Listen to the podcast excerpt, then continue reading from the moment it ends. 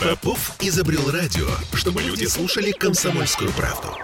Я слушаю радио КП и тебе рекомендую.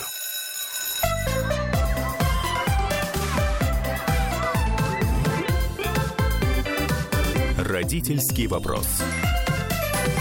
11.03, и мы вновь возвращаемся в петербургскую студию радио «Комсомольская правда». С вами Ольга Маркина и Владимир Зиганшин, наш психолог. Владимир, привет. Доброе утро всем.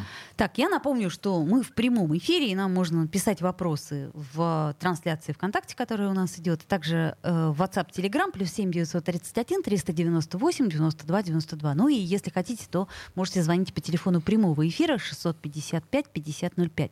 Сегодня мы с вами поговорим об одиночестве, об одиночестве детском, о взрослом как-нибудь потом поговорим. Это mm-hmm. все-таки не совсем родительский ну, вопрос. Может быть, это довольно взаимосвязанные вещи, и поэтому... Скорее всего, вам да. виднее. Поэтому да. сегодня э, я всего лишь задаю вопросы, угу. отвечаете-то вы. Mm. Но мне кажется, что э, одиночество вообще это, это трагичная история, по сути дела. Э, в, кроме одного случая, когда, например, э, ребенку э, комфортно наедине с собой, да, ну вот определенный склад характера, когда ребенку хорошо одному. Ну такое тоже бывает. Угу. Бывает же некая самодостаточность. Угу. Но вот давайте попробуем все-таки рассмотреть э, те ситуации, когда мы сами создаем э, это самое криминальное критическое одиночество для ребенка.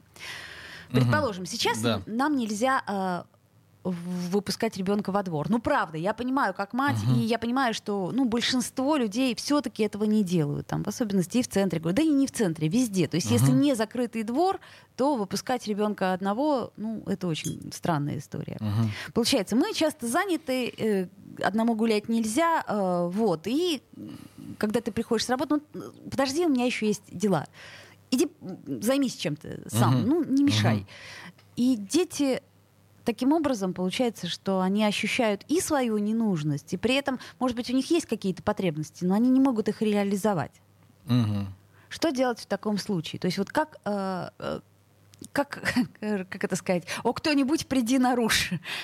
Ну, вот здесь, если от вашего вопроса отталкиваться по поводу гуляния, например, во дворе, а, или каких-то еще таких социальных связей, или присутствие в семье, или общение с родителями. Ведь если отвечать на этот вопрос не с социально-педагогической точки зрения, когда ребенку нужно общение, например, или игра со сверстниками, а если с психологической точки зрения отвечать, то э, важнее не э, факт его общения с близкими родственниками или с друзьями, а то, как он себя чувствует при этом. Как вот вы вначале сказали, может быть, ему хорошо одному.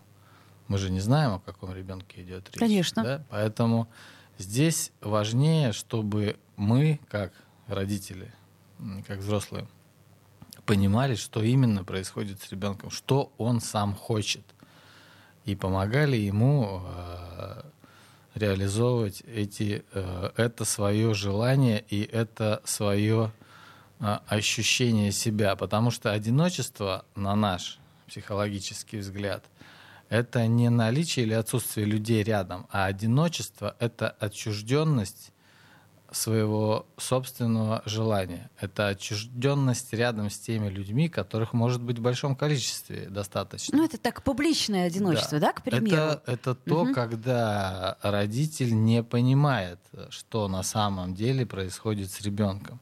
Однако родитель при этом внешне может выглядеть как очень э, активный. Какой эмпатичный.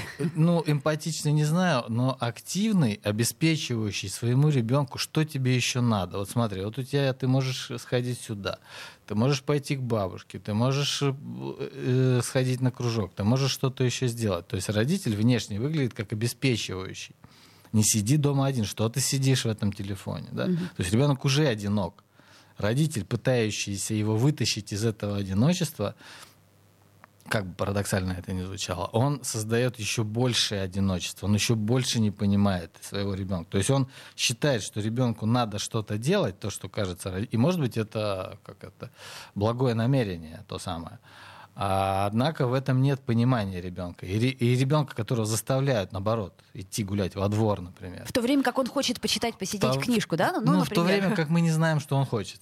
А, и не задумываемся. И не задумываемся об этом. Вот принципиальный А, момент. то есть у нас есть некие, э, так сказать, установки. Ребенок Есть- должен гулять. Есть желание родителя. Ребенок должен Да, делать там, да, э, общаться да, со сверстниками, ребенок должен Да. социализироваться определенным образом. И Или вот, должен э, играть с одними, а не играть с другими, или что-то еще. Или иди, э, не мешай, взрослые люди разговаривают, или э, там, я устал, сейчас не до тебя. В любом случае ребенок чувствует, что нет внимания, ребенок в какой-то момент ощущает, что нет внимания к нему, а есть внимание к тому, какой он должен быть. И вот тогда мы говорим о том, э, что, на мой взгляд, отражено в одной фразе э, французского психоаналитика Франсуаза Дальто, что родители много разговаривают о ребенке и мало разговаривают с ребенком.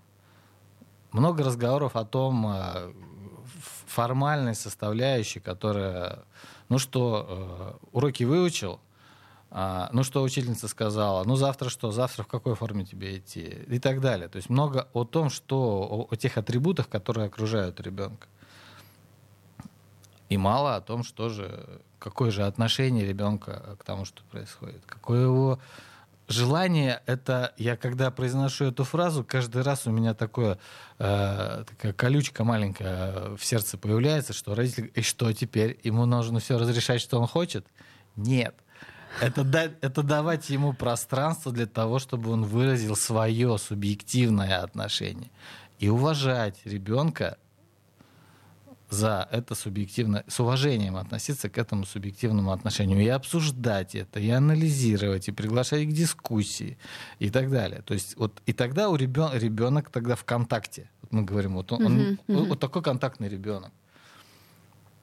Или такой э, отчужденный ребенок. Но э, контактность тоже может быть разного рода. Но вот когда есть вот эта взаимосвязь, когда контакт, когда мама заходит, и ребенок а, мама может сказать, подожди, я устал, и это не будет отторжением, потому что уже сложился какой-то такой союз э, достаточно хороший, когда ребенок сможет принять это, отойти, понимая, что связь сохраняется. И он не в одиночестве тогда. Если он пошел в свою комнату, зная, что мама устала, он сейчас подождет, и точно случится потом у них какое-то взаимодействие, которое принесет ему радость. И тогда ребенок не остается в одиночестве. А, вот, э, Смотрите, как-то тут, да. тут есть э, один момент. Все равно, так или иначе, мы воспринимаем мир и окружающих нас людей, э, даже во взрослом возрасте, через призму себя. Ну, то есть, грубо говоря, я знаю, что мне вот Вы хорошо так. По себе судим? Ну, грубо говоря, да. Мгм.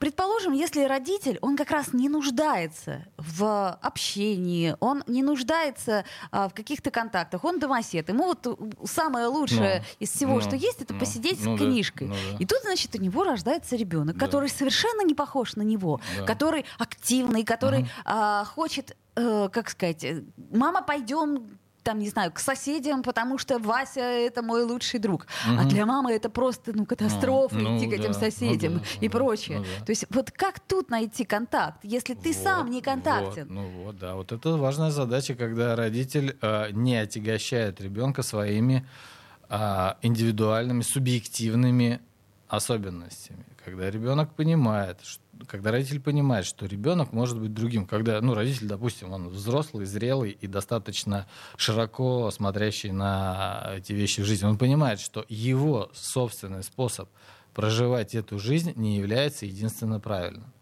что у ребенка другой э, темперамент, другие обстоятельства, другой папа там, или другая мама, и, ну и так далее.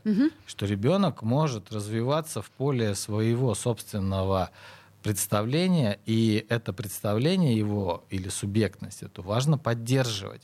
Поэтому, конечно, умная, мудрая или какая-то еще в этом э, контексте мама, она думает о том, как соблюсти свои интересы и как дать возможность ребенку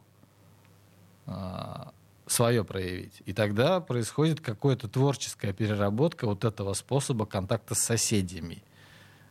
Когда э, договариваются как-то, когда все-таки есть формальный социальный уровень взаимодействия, но мама не приходит к соседям и тоже там садится пить чай э, часами, когда она может прийти, вежливо пообщаться, сказать, что вот Вася хочет пообщаться с Петей. Там, не могу ли я его оставить на да, Ну, например, как вы, к этому, минут. как вы к этому относитесь, а потом ваш к нам там, ну и так далее. То есть, когда происходит какое-то вот, да, э, субъектность ребенка уважается и ищется способ способ, как ее реализовать с учетом особенностей родителя.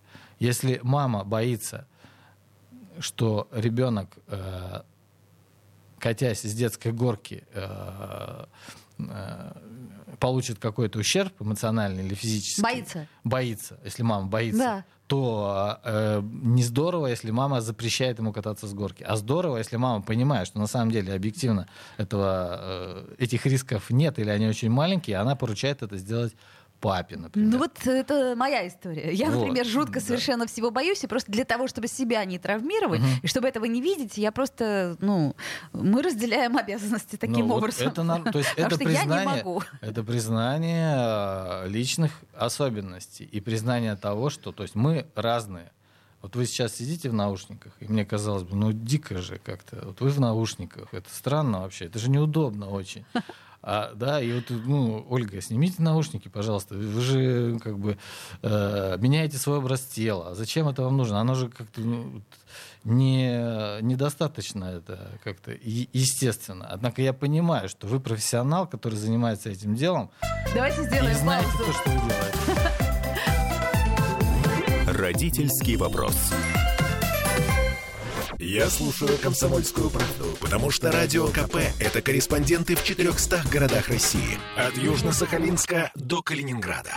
Я слушаю «Радио КП» и тебе рекомендую.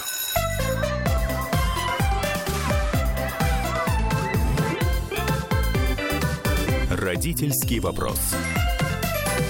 11.16 вновь возвращаемся в эфир и с Владимиром Зиганшиным продолжаем разговор о детском одиночестве. И, ну и, судя по всему, не только о детском. А, вот смотрите, есть еще а, история про выбор друзей. Да? А, но эта история такая тоже расхожая, но тем не менее. Когда нам кажется, что а, друзья ребенка, они какие-то странные и вообще-то очень даже опасные. Вот хотелось бы, чтобы он дружил не с Витей, а вот с этим прекрасным мальчиком, который играет на скрипке и учит иностранные языки. Ну что ж такое происходит? И э, дальше родители, э, ну если они, э, так сказать, совсем не, не прислушиваются к ребенку, они начинают запрещать ему, да? А если э, они тонкие, интеллигентные, нежные люди, они начинают расписывать ребенку плюсы вот того друга mm-hmm. и минусы mm-hmm. вот этого Мне друга. ближе вторая позиция, как психологу.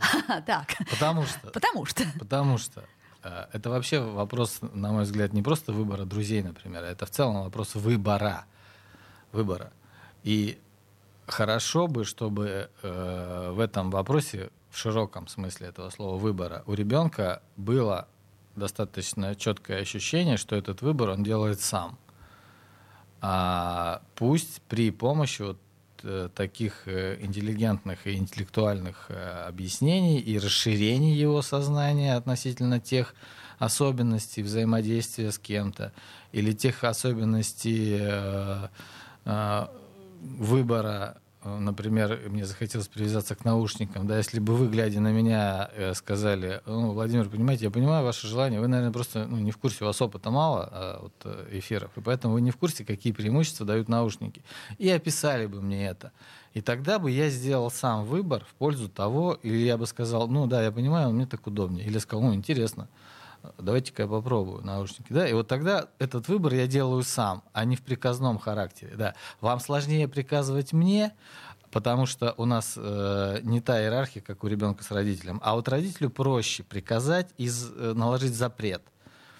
И забыть об этом. Часто, ну, да. часто не обосновывая А поэтому, конечно, ближе позиции, когда родитель говорит, ну да, ты вот общаешься с, ты общаешься, а мне он не, ну как мне он не очень нравится, вот потому что вот это и вот это и вообще, вот, да, его интересы, его занятия, то как он, он, он понял, что он тебя там карту кредитную украл в прошлый раз, ну это как-то не очень приятно, правда было, там, ну или что-нибудь еще, или подножку поставил, ну вот я считаю, что нет, ты, конечно, можешь, да, с ним, ну там, и можете интересно с ним конкурировать или там бороться как-то, но вот мне как-то это не очень нравится.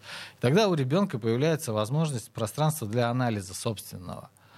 И выбор, который он потом сделает, это будет его собственный. И вот это касается и друзей, и вообще, в принципе, выбора того, куда пойти заниматься, какую там да, книжку почитать или э, куда пойти учиться. А это не будет ли от, э, от обратного? Ну вот смотрите, а, какой бы пример привести? Например, э, невестка и свекровь, да, ну вот почему-то не нравится очень свекровь и невестка. И вот она начинает потихоньку... Почему же ей не нравится невестка? Вот, вот почему ей не нравится невестка? Это не важно. Неужели потому что ей, ну, у, у ребенка же ноги мерзнут. Ну как ты лежишь, да? Да-да-да. Вот именно. И она потихоньку начинает, значит, своему сыну, э, как это сказать, проводить антирекламную кампанию. Ну, она, конечно, хорошая девушка, но вот ты знаешь. И дальше вот этот яд, при том, что, например, э, может быть, он очень любит э, свою жену, он потихоньку начинает проникать. Или не проникать. Так, так, так.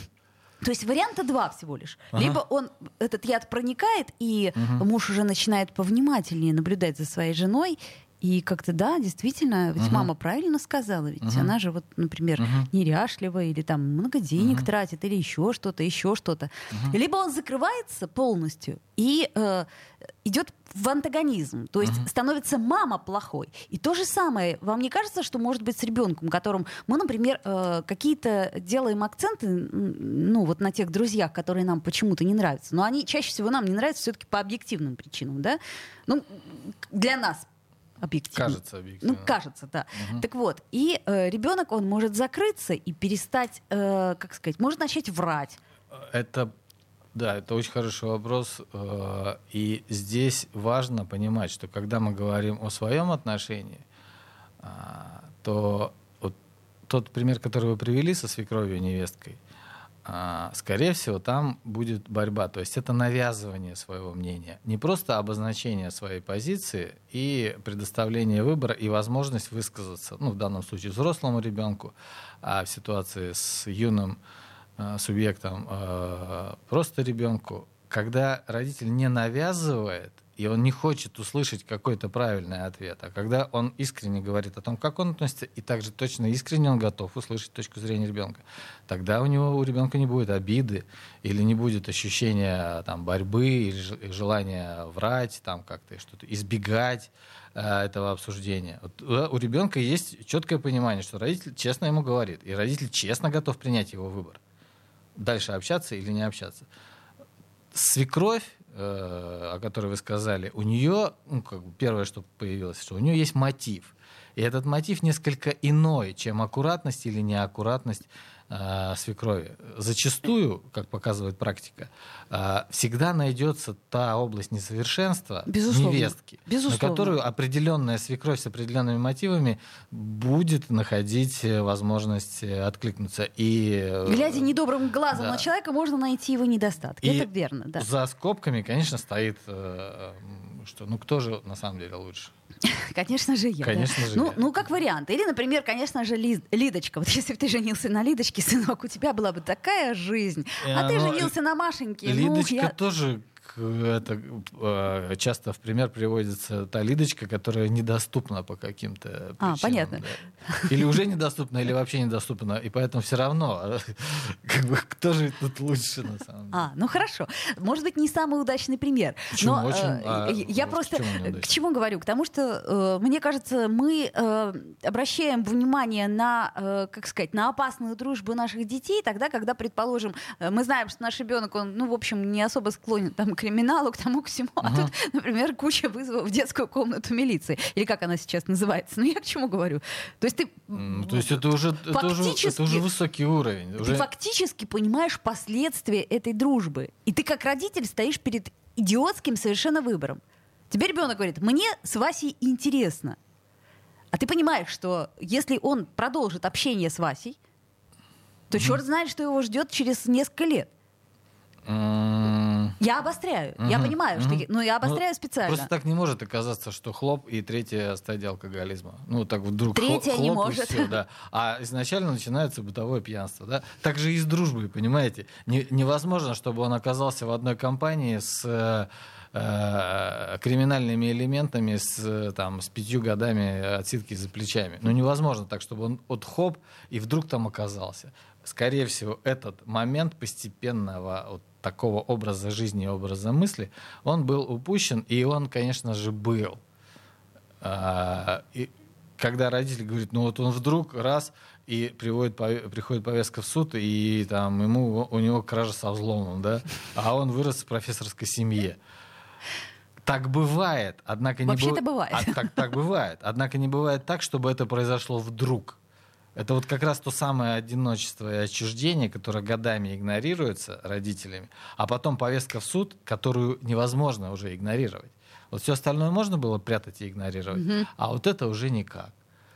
Вот. И тогда оказывается, что, ну, я же тебе говорила, да, вот это вот. Что Вася опасен. Что Вася опасен, да, и э, это говорила было не в том контексте, который мы сегодня обсуждаем, а это было попытки запретить, попытки э, отобрать и не учитывать, что же на самом деле происходит с ребенком, который встал на такой путь э, карьеры, как криминальный э, способ жизни. Ну просто я э, знаю, что многих там э, каких-то робких и романтичных детей может восхищать некая храбрость, и он- ну, дети могут тянуться к этому способу существования, но при этом э, совершенно не обладая теми, М, так сказать, ну, конечно. навыками и Ну, чертами да. характера. Ну, и да, э, да. очень трудно вот в тот момент, когда ты Ну, понимаешь, что что-то не то. Ну, на этом построена вся, там, все секты и все вот такие сообщества э, жестко иерархичные,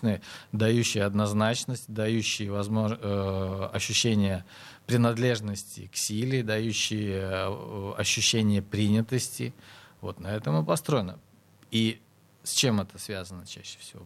С тем, что ребенок не чувствует эту силу и радость от этой принадлежности к той э, родной семье, в которой он находится. Но потребность в этом, она у него остается, принадлежность, принадлежать и чувствовать принадлежность. И поэтому его психика востребует те формы, о которых мы с вами сейчас говорим. То Будь есть то криминал, который романтизируется, будь то какие-то учения, которые идеализируются и так далее. Как, как один из вариантов более мягкого, прохо- то есть это в любом случае происходит, вопрос только в концентрации и выраженности этого. Более мягкое это вот те самые субкультуры, о которых мы с вами говорили, да, у которых у каждой субкультуры есть какая-то идея, да, вот идея того, почему это, этот путь, эта принадлежность, она важна. Более жесткое это вот э, сектанство и еще и какие-то другие антисоциальные э, проявления. Мгм, Понятно. То есть, если э, такую штуку, как субкультура, ну, мы можем, по крайней мере, ну, как родители, мы можем примерно представлять, там, изучить, посмотреть и иметь представление о том, э, где реб- ребенок проводит время, и главное, чем нам это грозит. А с точки зрения Васи, ну, это не всегда э, сразу очевидно. Давайте сделаем еще одну небольшую паузу. Реклама у нас и новости. Вернемся в эфир, продолжим наш разговор. Родительский вопрос. Попов изобрел радио, чтобы люди слушали комсомольскую правду. Я слушаю радио КП и тебе рекомендую.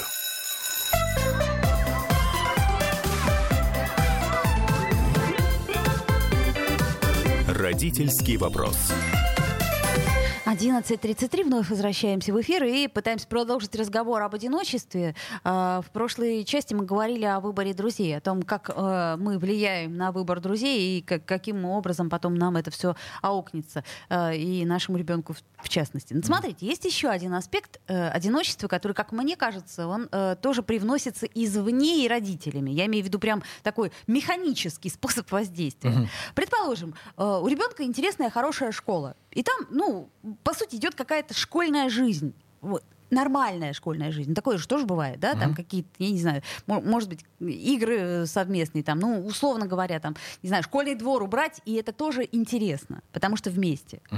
А, а мы хотим, чтобы наш ребенок э, играл на скрипочке, э, ходил в бассейн, на единоборство, на то, на все, и поэтому мы его все время забираем оттуда, и, значит, ведем куда-то в другое место. Uh-huh. А потом из этого другого места куда-то в третье место. И получается, что uh-huh. у ребенка не успевают завязываться те самые социальные uh-huh. связи. Uh-huh. То есть он uh-huh. приходит вот на время занятий. А я, кстати, очень много такого встречала, что ну так, все, ты переоделась, все, пошли. А вот этого вот uh-huh. посидеть в раздевалке, поболтать, uh-huh. пойти домой вместе, как вот мы это раньше делали, этого не происходит. Uh-huh. Вот. Да, и пока вы разворачивали эту историю, то у меня такая ассоциация появилась с а, корнями, с а, ростом этих корней, с возможностью питаться через эти корни. Когда вы говорили, вот э, завязываются отношения, да, завязывается что-то. Поэтому э, корни я имею в виду то, что ребенку важно, ребенка важно не выдергивать. То есть вот вы когда рассказывали, типа, выдернул из одного, вот когда цветок из горшка, выдернул из, э, из одного горшка, пересадил в другой, потом из этого в третий. И ну, он загнется через какое-то время, потому что не успевают корни его начать получать питательные вещества. Поэтому в этом контексте, конечно, важно прививать, прививать любовь к спорту, прививать любовь к музыке, к занятиям музыки, чтобы это не было вот таким вот э, функциональным и мертвым желанием родителя заставить ребенка заниматься тем или иным видом деятельности, а чтобы это было привито. Вот когда оно привито, то тогда оно в нем живым э, чувством растет. И тогда он понимает, что вот он поиграл в школе какое-то время, и родители осознают, что ему нужно там 15-20 минут. На самом деле немного же времени нужно, чтобы Конечно. закончить. Да, тогда потому он, что в процессе занятий он все равно не сможет общаться. Он, он не выдергивает этого ребенка, потому что так надо, а он ему дает пространство. Если у ребенка привито угу. желание заниматься тем или иным видом деятельности, где, если он там, там, спортом, например, если он получает там вот это удовольствие от своего тела, от достижений, от взаимодействия с другими уже людьми, да, вот у него привито это. Угу. И это является его собственным, там, учитывая то, о чем мы говорили в предыдущих двух частях, это его собственное желание, это его собственное решение, собственный да, выбор. Да, да. Тогда это привитое, оно в нем живет. И он уже говорит, так, у меня сегодня тренировка, значит, мне нужно там это. И он сам э, начинает принимать решение, что ему, там, он с приятелем пообщался после школы, говорит, все, мне пора, пока. И потому что у него это его собственное. Угу. Его собственное живое, на которое он уже сам ориентируется без, э, начинает ориентироваться постепенно без э, усилий родителя. А потом ему там, ну, музыка. А он говорит, а музыка я не хочу. Ну что, будем в следующем году продолжать заниматься музыкой? Спрашивает родитель. Ну что, ты как, ты хочешь? Ну, не знаю, я бы, может быть, стал или стал заниматься музыкой, но у другого преподавателя. А что там? А, ну вот это. А, ну ладно, давай подумаем. Да? И вот, чтобы ребенок чувствовал свое влияние чтобы он чувствовал то, что то, чем он занимается, это не просто его э, не устану повторять это, нарциссическое расширение родителя, когда ребенок просто воплощает э, недовоплощенное э, с родительской стороны. И когда просто так, сейчас ты идешь туда, сейчас ты... То ребенка нет в этом. Так, у нас сейчас э, спорт, а потом у нас музыка, так все быстро, да, так, ага, ты, так, все, ты закончил, ну поел все, в машине. ты закончил, ты поел, все, давай, сейчас у тебя музыка. Никакого обсуждения, никакого присвоения, никакой субъектности и понимания, а как, ну, ну и как тебе там, ну и что, а, угу, вот это вот, да, что там, и вот оно одиночество.